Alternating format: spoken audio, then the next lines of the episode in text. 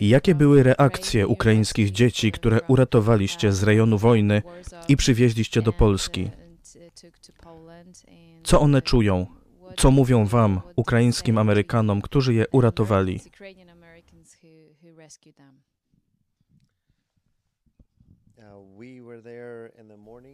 Ja byłem w ośrodku. Oni przyjechali tam o poranku.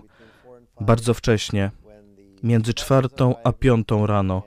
Przyjechały dwa autobusy, kierowcy, wszyscy byli bardzo zmęczeni. Większość dzieci spała. Kiedy je budziliśmy, nawet nie myślały o bagażach. Chciały tylko wreszcie gdzieś dotrzeć. Były zmęczone długą podróżą, najpierw autobusem, potem pociągiem, kolejnym pociągiem, potem znowu przesiadka do autobusu i dziewięciogodzinna podróż od granicy.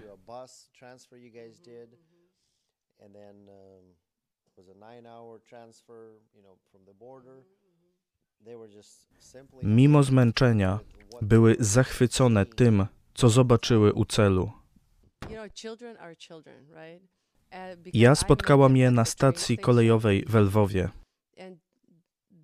Były szczęśliwe, bo byli z nami Wiktoria i Matt. Czworo ich dzieci podbiegło do nich, przytulały, płakały. Pozostałe dzieci patrzyły. Kiedy zobaczyły nas, też zaczęły się przytulać. Mówiły mama. Część tych dzieci była już w USA, u amerykańskich rodzin, i one mówiły: Jadę do Ameryki. Nie wiedziałam, dlaczego to mówią, ale teraz już rozumiem, bo niektóre z nich już były w Ameryce i wiedzą, że to dobre. Podobało im się, poznały tam rodziny i to jest ich marzenie, aby tam pojechać. A teraz, przez te trzy tygodnie, bardzo się do nas przywiązały. Bardzo ciężko było pożegnać się dzisiaj. Wydawało się prawie niemożliwe odejść od nich, bo patrzą na ciebie, płaczą, mówią: Dlaczego odchodzisz? Proszę nie odchodź. To nie do zniesienia. Dzieci odpowiadają na miłość. Ile dzieci nazwało cię dziś mamą? Mnóstwo. Pewnie połowa z nich. No właśnie, to łamie serce. Widzą cię, widzą jak są traktowane. Zaczynają mówić do ciebie mamo. Do mnie mówią tato. I nawet walczą. To mój tata. Naprawdę się kłócą. Mówią, to moja mama. Także jak mógłbyś jednemu powiedzieć nie, a innemu tak? To naprawdę nie fair.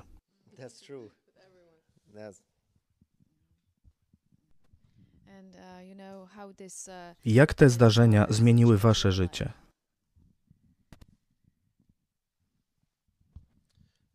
Mam czwórkę dzieci.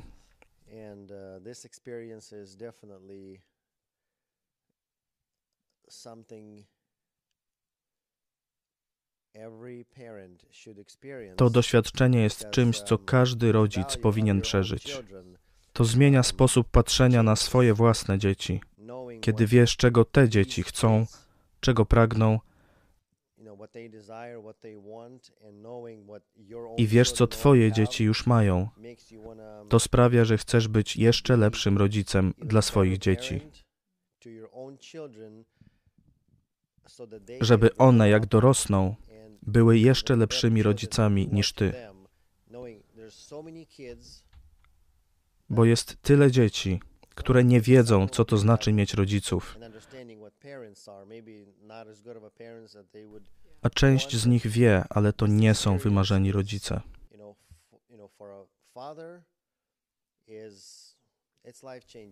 To doświadczenie dla mnie jako ojca jest przełomowe. Słowo miłość zyskuje nowe znaczenie.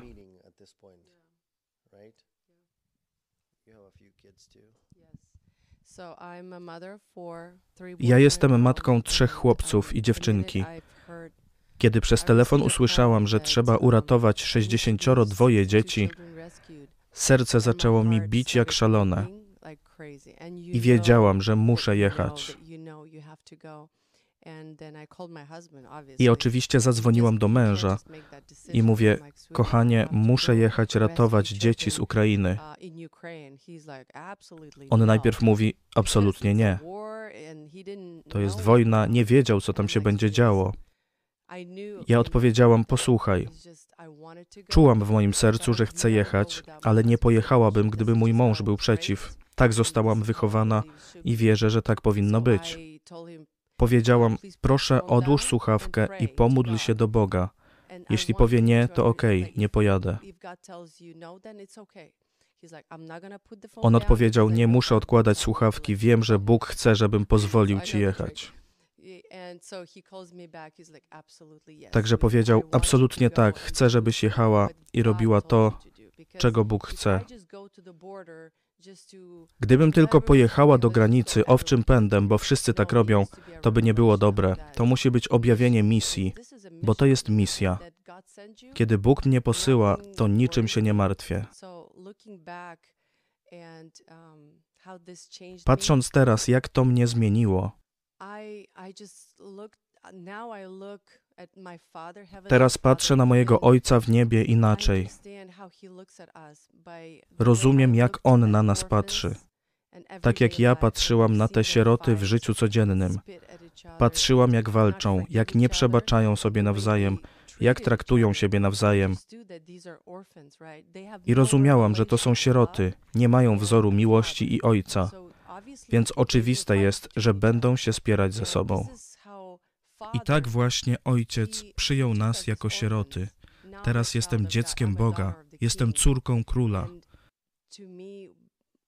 Dla mnie bycie wśród nich, dawanie im miłości, wierzę, że to zasiało ziarno w ich sercach, że będą to pamiętać. I wierzę, że Duch Święty będzie kontynuował tę pracę. Bo diabeł chciał zabrać te dzieci ale to są dzieci Boga.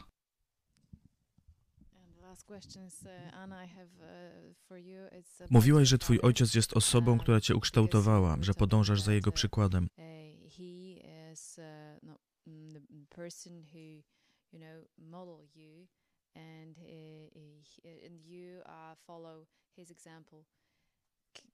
Czy możesz opowiedzieć nam jego historię?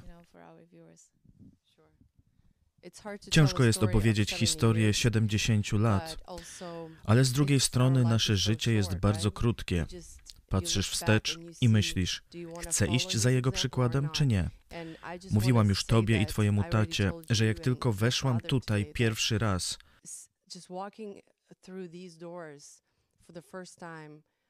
um, zobaczyłam, jak bardzo twój ojciec przypomina mojego ojca bo właśnie to mój ojciec robił 30 lat temu.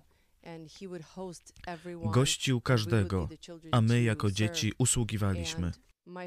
Mój ojciec nie był wierzący do 20 roku życia. Um, Wtedy uwierzył i przyjął Jezusa do swojego życia. I tak samo jak wcześniej był gorliwy, tak stał się gorliwy dla Chrystusa. W końcu odszedł z pracy i podróżował po krajach Związku Sowieckiego i głosił Ewangelię. Wraz z zespołem muzycznym Emanuel podróżowali po całym kraju, głosząc Słowo Boga.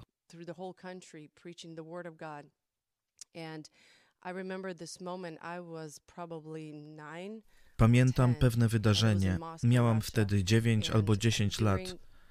To było w Moskwie, w Rosji, um, podczas jednej konferencji, um, którą prowadził dr David Yongi Cho. Mój ojciec był organizatorem. Trzeciego dnia konferencji rząd zrozumiał, że tu chodzi o Ewangelię, głoszenie Ewangelii, głoszenie Jezusa otwarcie. Oczywiście kontrola była głównym narzędziem w rękach tego państwa w tamtym czasie i po prostu zamknęli ten obiekt. Kiedy człowiek pragnie odrodzenia i ma Ducha Bożego, to takie coś go nie powstrzyma. On znajdzie objazd i pojedzie dalej. Wziął głośnik i poszli pod mury Kremla. Moja siostra, która była w ciąży, tłumaczyła. Poszli pod mur Kremla i głosili Ewangelię. Mój ojciec jest dla mnie przykładem. Odszedł w zeszłym roku. Kiedy leżał w trumnie, patrzyłam na niego i pomyślałam: On przeżył legendarne życie. Jego czas już się skończył, ale stałam tam, bo widziałam jego przykład i chcę kontynuować to, co on robił. Nic tego nie zatrzyma. Pokolenie za pokoleniem.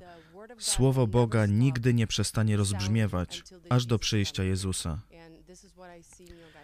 I to widzę w Waszej rodzinie.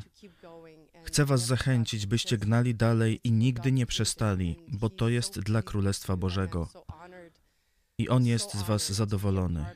A ja jestem zaszczycona, że mogę być częścią tej wyprawy i widzieć Bożych ludzi w tym kraju. I czuję pokój, nawet kiedy wyjeżdżam, wiedząc, że Wy to ogarniacie. Bóg idzie przed Wami. Nie zatrzymujcie się, bądźcie odważni, bądźcie dzielni, jak Jozue. Modlę się, żeby Ukraińcy pokonali wroga, który zaatakował ich kraj, żeby pokonali zbrodniarzy i żeby ci zbrodniarze na czele z Władimirem Putinem zostali sprawiedliwie ukarani. Modlę się o naród ukraiński, bo teraz to e, Ukraińcy są na pierwszej linii frontu walki z Putinem, a tak naprawdę z komunizmem, który chce zalać e, ich kraj, a później mój kraj, Polskę i kolejne kraje. Modlę się o odwagę dla wszystkich Ukraińców, przede wszystkim dla żołnierzy, ale także dla cywilów. Jesteśmy z Wami, my Polacy, ale też e, zachodni świat. My, chrześcijanie, modlimy się, żebyście też mieli świadomość, że Bóg Was wspomoże. Modlę się za Ukrainę, bo została bez powodu i niesprawiedliwie zaatakowana przez Rosję. Modlę się za Ukraińców, bo mają prawo, tak jak wszyscy inni ludzie na świecie, być ludźmi wolnymi. I o to właśnie też dla nich się modlę. Są to nasi sąsiedzi, a sąsiad to nasz bliźni. Modlę się, żeby Bóg dał im zwycięstwo i przegonili tego bandytę. Dziś ciągle dzielni Ukraińcy walczą o swój kraj, o swoje rodziny, o swoje życie. Chrześcijanie, prośmy Boga o to, żeby wygrali, żeby zwyciężyli, żeby dobro zwyciężyło, a żeby zło tego zbrodniarza i bandyty Putina zostało pokonane i zwyciężone. Modlę się o Ukrainę, bo gdyby nie było wolnej Ukrainy, gdyby nie było bohaterskiego ukraińskiego wojska, to dzisiaj Polska byłaby atakowana przez Putina. Na polskie miasta leciałyby bomby, rakiety, ginęłyby polskie dzieci, polskie kobiety. Modlę się o Ukraińców, bo to oni teraz walczą o wolność swoją i naszą. Ukraińcy, bądźcie mocni.